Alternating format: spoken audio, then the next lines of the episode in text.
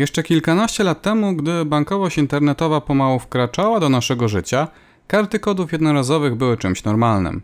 Idea stojąca za tym podejściem była prosta. Oprócz loginu i hasła, które potrzebne jest do zalogowania się do serwisu transakcyjnego, każdy przelew musiał być dodatkowo potwierdzony.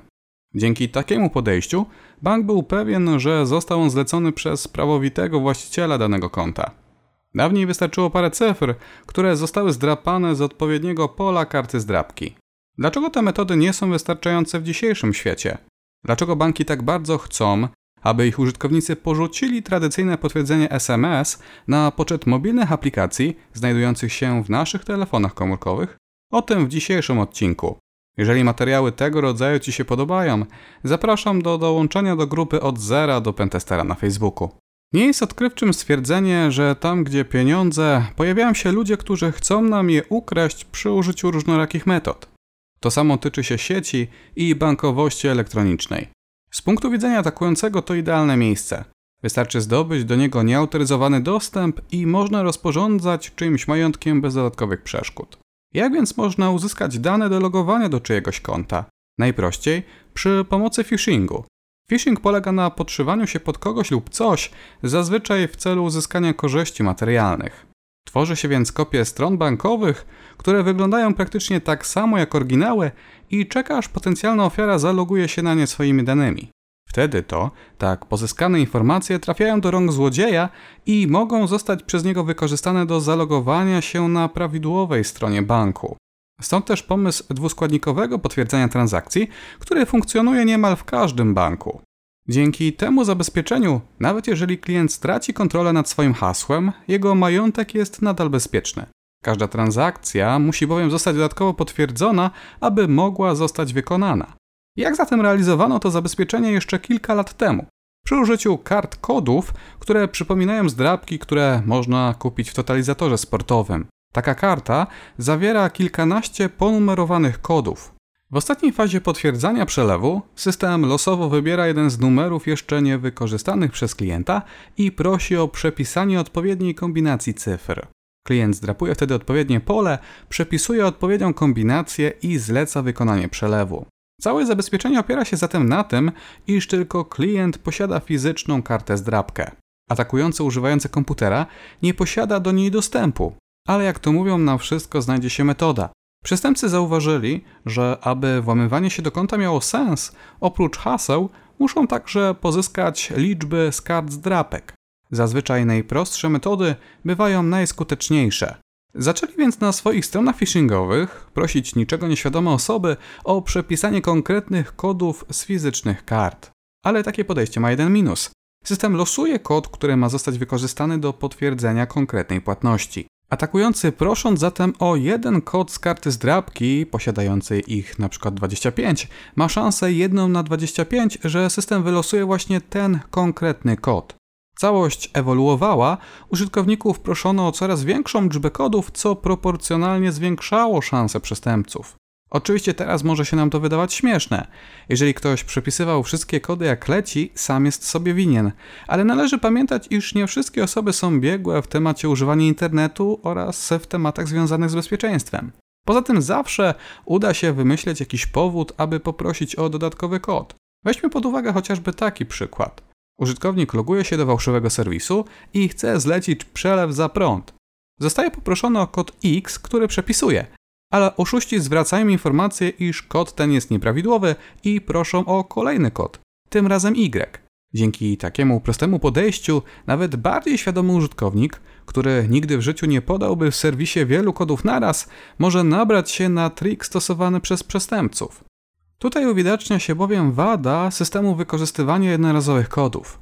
Każdy nieużyty ciąg znaków mógł bowiem potwierdzić dowolną transakcję na dowolną kwotę. Posłużę się tu analogią do kluczy do naszych drzwi do mieszkań. Jeżeli złodziej posiada nasz klucz, ma dostęp do wszystkich zasobów naszego mieszkania i rzeczy znajdujących się w naszej posiadłości. Może zrobić wszystko, kiedy tylko chce. Podobnie tutaj, posiadając prawidłowy kod, jeżeli tylko zostanie on wylosowany przez bank, można zlecić przelew na dowolną kwotę do dowolnej osoby. Dlatego też po pewnym czasie, kiedy już telefonia komórkowa była na tyle rozwinięta, iż praktycznie każdy dorosły Polak posiada swój telefon komórkowy, metody gry się zmieniły. Teraz każdy z nas podczas zlecania przelewu otrzymuje od banku wiadomość tekstową wraz z unikalnym kodem, który może potwierdzić tylko tą jedną transakcję. Co więcej, w SMS-ie zazwyczaj widoczna jest kwota przelewu, a także numer konta odbiorcy. Na pierwszy rzut oka, stosując taką metodę weryfikacji, pozbyto się praktycznie wszystkich minusów jej poprzedniczki. Tym razem każdy kod jest unikalny i powiązany z jedną konkretną operacją. Atakujący nie może zatem pozyskiwać takich kodów na przyszłość z myślą wykorzystania ich w dogodnej chwili. Co więcej, teraz wiadomo jaka jest kwota danej operacji, a także możliwe jest sprawdzenie, czy pieniądze są przesyłane na podany przez nas numer konta, a nie numer należący do podmiotów zewnętrznych. Wszystko gra i działa, prawda? No, nie do końca. Prześledźmy bowiem minusy takiego podejścia oraz w jaki sposób ta metoda jest omijana przez sprytnych złodziei w dzisiejszych czasach. Strona bankowa dalej jest chroniona przez login i hasło, tutaj nic się nie zmieniło. Dalej pierwszym elementem jest zatem pozyskanie tych informacji. Zmiana następuje jednak w drugim kroku. Po przechwyceniu danych do logowania, atakujący wykorzystuje je do zalogowania się na stronę banku. W tym momencie na stronie phishingowej niczego nieświadoma ofiara widzi klepsydrę i czeka na logowanie. Potem przestępca zleca przelew na kontrolowane przez siebie konto. W tym momencie bank wysyła do swojego klienta kod SMS, mający potwierdzić daną transakcję. Teraz klientowi wyświetla się informacja, iż w celu ukończenia logowania musi je potwierdzić, wpisując otrzymany wcześniej kod SMS. W idealnym scenariuszu klient powinien przeczytać treść wiadomości i zauważyć, że coś się tutaj nie zgadza. W SMS-ie otrzymuje bowiem informację o tym, iż kod ten służy do potwierdzania przelewu wychodzącego na obcy rachunek. W rzeczywistości jednak niewiele osób czyta te wiadomości, a tylko przepisuje kod w nich zawarty. Możesz teraz pomyśleć, ofiary same są sobie winne. Gdyby wykazały się należytą ostrożnością i odczytały treści wiadomości, mogłyby się ustrzec przed skutkami takiego ataku.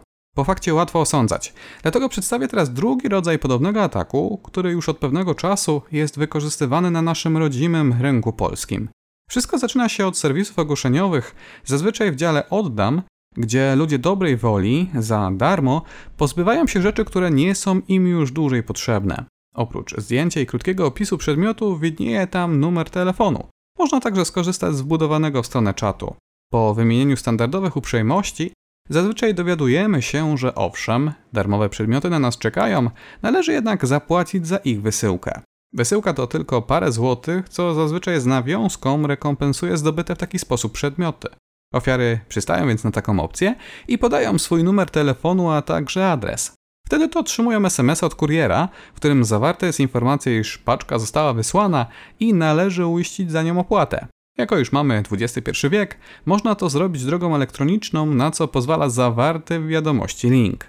Po kliknięciu naszym oczom ukazuje się standardowy widok pośrednika płatności wykorzystywany przez większość sklepów internetowych w Polsce. Na tego rodzaju stronach możemy wybrać nasz bank i wpłacić przy jego pomocy pieniądze, które to potem automatycznie zostaną przetransferowane do konta sprzedającego. Dzięki takiemu rozwiązaniu, nawet jeżeli sprzedający i kupujący nie posiadają konta w tym samym banku, cała operacja trwa tylko kilka sekund. Większość z nas na pewno nie raz lub dwa korzystała z usług tego rodzaju pośredników. Na stronie widzimy małą kwotę za przesyłkę, a także opis usługi. Wybieramy więc nasz bank i logujemy się do niego. Jesteśmy świadomymi użytkownikami, dlatego sprawdzamy, czy kwota przelewu się zgadza.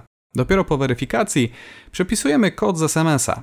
Niestety wychodzi na to, że się pomyliliśmy i serwis prosi nas o podanie kolejnego kodu, ponieważ poprzedni był niepoprawny. Ponownie przepisujemy nowy kod z SMS-a i już. Właśnie zostaliśmy okradzeni. Jak to się stało? Witryna pośrednika oraz witryna banku były fałszywe. Po podaniu naszych danych do logowania, przestępcy zdefiniowali przelew na swoje konto, najpierw na kwotę kilkunastu złotych. Wtedy to otrzymaliśmy pierwszy kod z SMS-a, którego treść sprawdziliśmy. W międzyczasie atakujący anulowali ten przelew i zlecili kolejny na dużo większą kwotę. My natomiast otrzymaliśmy komunikat o błędnym kodzie. Jesteśmy przecież ludźmi. Czasami zdarza się nam popełnić błąd podczas przepisywania cyferek.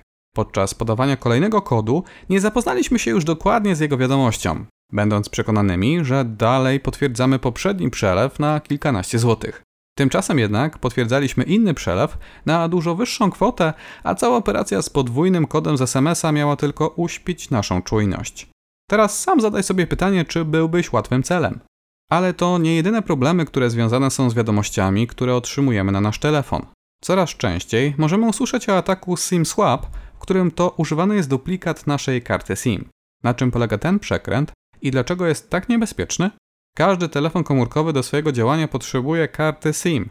W niej to zapisane są wszystkie informacje potrzebne operatorowi telekomunikacyjnemu do zweryfikowania naszych uprawnień do posługiwania się konkretnym numerem telefonu. To właśnie dzięki karcie SIM tylko my możemy otrzymywać wiadomości adresowane na nasz konkretny numer telefonu. Tak to wygląda w świecie idealnym, ale w życiu codziennym mamy do czynienia z różnego rodzaju sytuacjami losowymi. Zdarza się, że karty SIM gubią się lub też zostają zniszczone i przestają działać. W takiej sytuacji każdy użytkownik może zwrócić się do swojego operatora z prośbą o wydanie duplikatu karty. Firma sprawdza wtedy nasze prawo do użytkowania danego numeru i po przeprowadzeniu całej procedury weryfikacyjnej udostępnia nam duplikat takiej karty. Od tego momentu stara karta SIM przestaje działać, to znaczy nie jest możliwe odbieranie i wykonywanie połączeń za jej pomocą. Infrastruktura operatora nie traktuje jej już jako karty powiązanej z danym numerem. Wszystkie wiadomości i połączenia są od teraz przekierowywane na nową kartę SIM. Tak wygląda teoria. Wszystko po to, aby uprościć życie w sytuacjach nadzwyczajnych. I tu dochodzimy do sedna problemu. Jak już wcześniej ustaliliśmy, SMS-y potwierdzające nasze przelewy przychodzą na nasz numer telefonu. Co powiem w przypadku, gdy ktoś bez naszej wiedzy i zgody wyrobi sobie duplikat naszej karty SIM? Jeżeli mu się to uda, wszystkie wiadomości, w tym te pochodzące od banku, trafiają nie do naszego telefonu, ale do jego telefonu. Ale jak to możliwe? Przecież firmy telekomunikacyjne mają procedury, które na pewno chronią przed tego rodzaju przypadkami. Oczywiście firmy posiadają procedury, ale jak zwykle najsłabszym ogniwem jest człowiek. W internecie z łatwością można znaleźć witryny, gdzie oferowane są tak zwane kolekcjonerskie wersje dowodów tożsamości. Dzięki usługom tego rodzaju można wyrobić fałszywy dowód osobisty na dowolne dane i nasze zdjęcie. Oczywiście posługiwanie się tego rodzaju dokumentem jest przestępstwem, ale myślę, że przestępcy nie bardzo się tym przejmują. I tutaj dochodzimy do pytania: czy statystyczny pracownik sieci komórkowej jest w stanie rozpoznać tego rodzaju fałszywe dokumenty? Czy ty, drogi słuchaczu, byłbyś w stanie rozpoznać taką podróbkę? I właśnie dlatego ataki tego rodzaju są bardzo niebezpieczne. Cały czas mówię tutaj o bankach i przelewach internetowych, ale atak tego rodzaju dotyczy praktycznie każdej większej strony internetowej. Jak to możliwe? Większość stron internetowych, które posiadają mechanizm logowania, zawierają także funkcję przypominania hasła. Dzięki niej możemy odzyskać dostęp do konta w przypadku, gdy z naszej pamięci wypadnie ważne hasło. Jak działa taka procedura? Serwis musi w jakiś sposób potwierdzić, że my to my, aby pozwolić na reset hasła tylko osobie do tego upoważnionej. Zazwyczaj wykorzystuje się więc do tego celu wiadomości e-mail, która jest wysyłana na konto podawane podczas rejestracji. W takiej to wiadomości znajduje się link, po którego kliknięciu możemy przydzielić nowe hasło do naszego serwisu ale na większych serwisach internetowych to samo można dokonać przy pomocy wiadomości SMS. Wtedy to nie jest już wysyłany e-mail, a kod SMS na powiązany z naszym kontem numer telefonu. Jeżeli zatem numer jest kontrolowany przez atakującego, bo wyrobił on sobie kopię naszej karty SIM, może on teraz zresetować hasło w naszej poczcie internetowej. Posiadając dostęp do poczty, można później zresetować hasło praktycznie w każdym innym serwisie, w którym posiadamy konto, używając poprzednio opisanej metody. Okazuje się więc, że na pozór dobre zabezpieczenie nie jest takie mocne, jak mogłoby się wydawać. Co nam więc pozostaje? Najnowszym podejściem do tematu jest wykorzystanie specjalnych aplikacji na naszym telefonie komórkowym. Wtedy to podczas potwierdzania transakcji potwierdzamy ją z poziomu ekranu aplikacji. Czym takie rozwiązanie różni się od poprzedniego? Po pierwsze, cały ruch pomiędzy naszą aplikacją a serwerem jest szyfrowany, to znaczy nie może zostać w łatwy sposób podsłuchany. Po drugie, nawet jeżeli ktoś wyrobi duplikat karty, aplikacja powiązana jest z naszym telefonem, ale nie z naszym numerem. To znaczy, że potwierdzenia transakcji dalej będą przychodzić na nasz telefon bez względu na to, że teraz nie posiada on już uprawnień do posługiwania się danym numerem telefonu. Oczywiście zakładamy tutaj, że atakujący przy użyciu naszego numeru nie może w prosty sposób powiązać kolejnego telefonu z danym kontem użytkownika. Tutaj wszystko zależy od implementacji aplikacji u konkretnej firmy. Warto tu również zaznaczyć, iż mobilna aplikacja jest tak bezpieczna jak nasz telefon komórkowy. Dalej należy bowiem uważać na fałszywe aplikacje, które można ściągnąć na nasz smartfon. Wtedy dalej jesteśmy narażeni na ataki. Co bowiem z tego, że transakcję musimy potwierdzić telefonem, jeżeli jest na nim zainstalowana złośliwa aplikacja kontrolowana przez atakujących? Jak zatem chronić się przed atakami SIM-swap?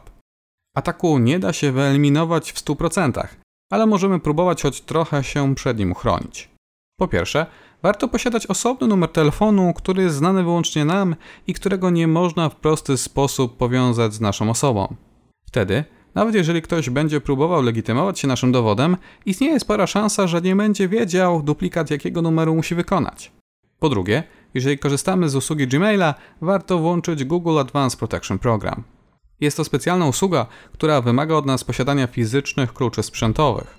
Wtedy to podczas każdego logowania, oprócz hasła, musimy wykorzystać taki klucz, aby zostać zalogowanymi.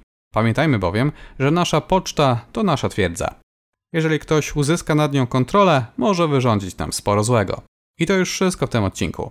Teraz już wiesz, jak to działa i dlaczego banki tak bardzo chcą, abyśmy zmienili nasze przyzwyczajenia. Jeżeli ten materiał Ci się spodobał, zapraszam do subskrypcji kanału i zostawienia łapki w górę. Do zobaczenia w kolejnym materiale. Cześć!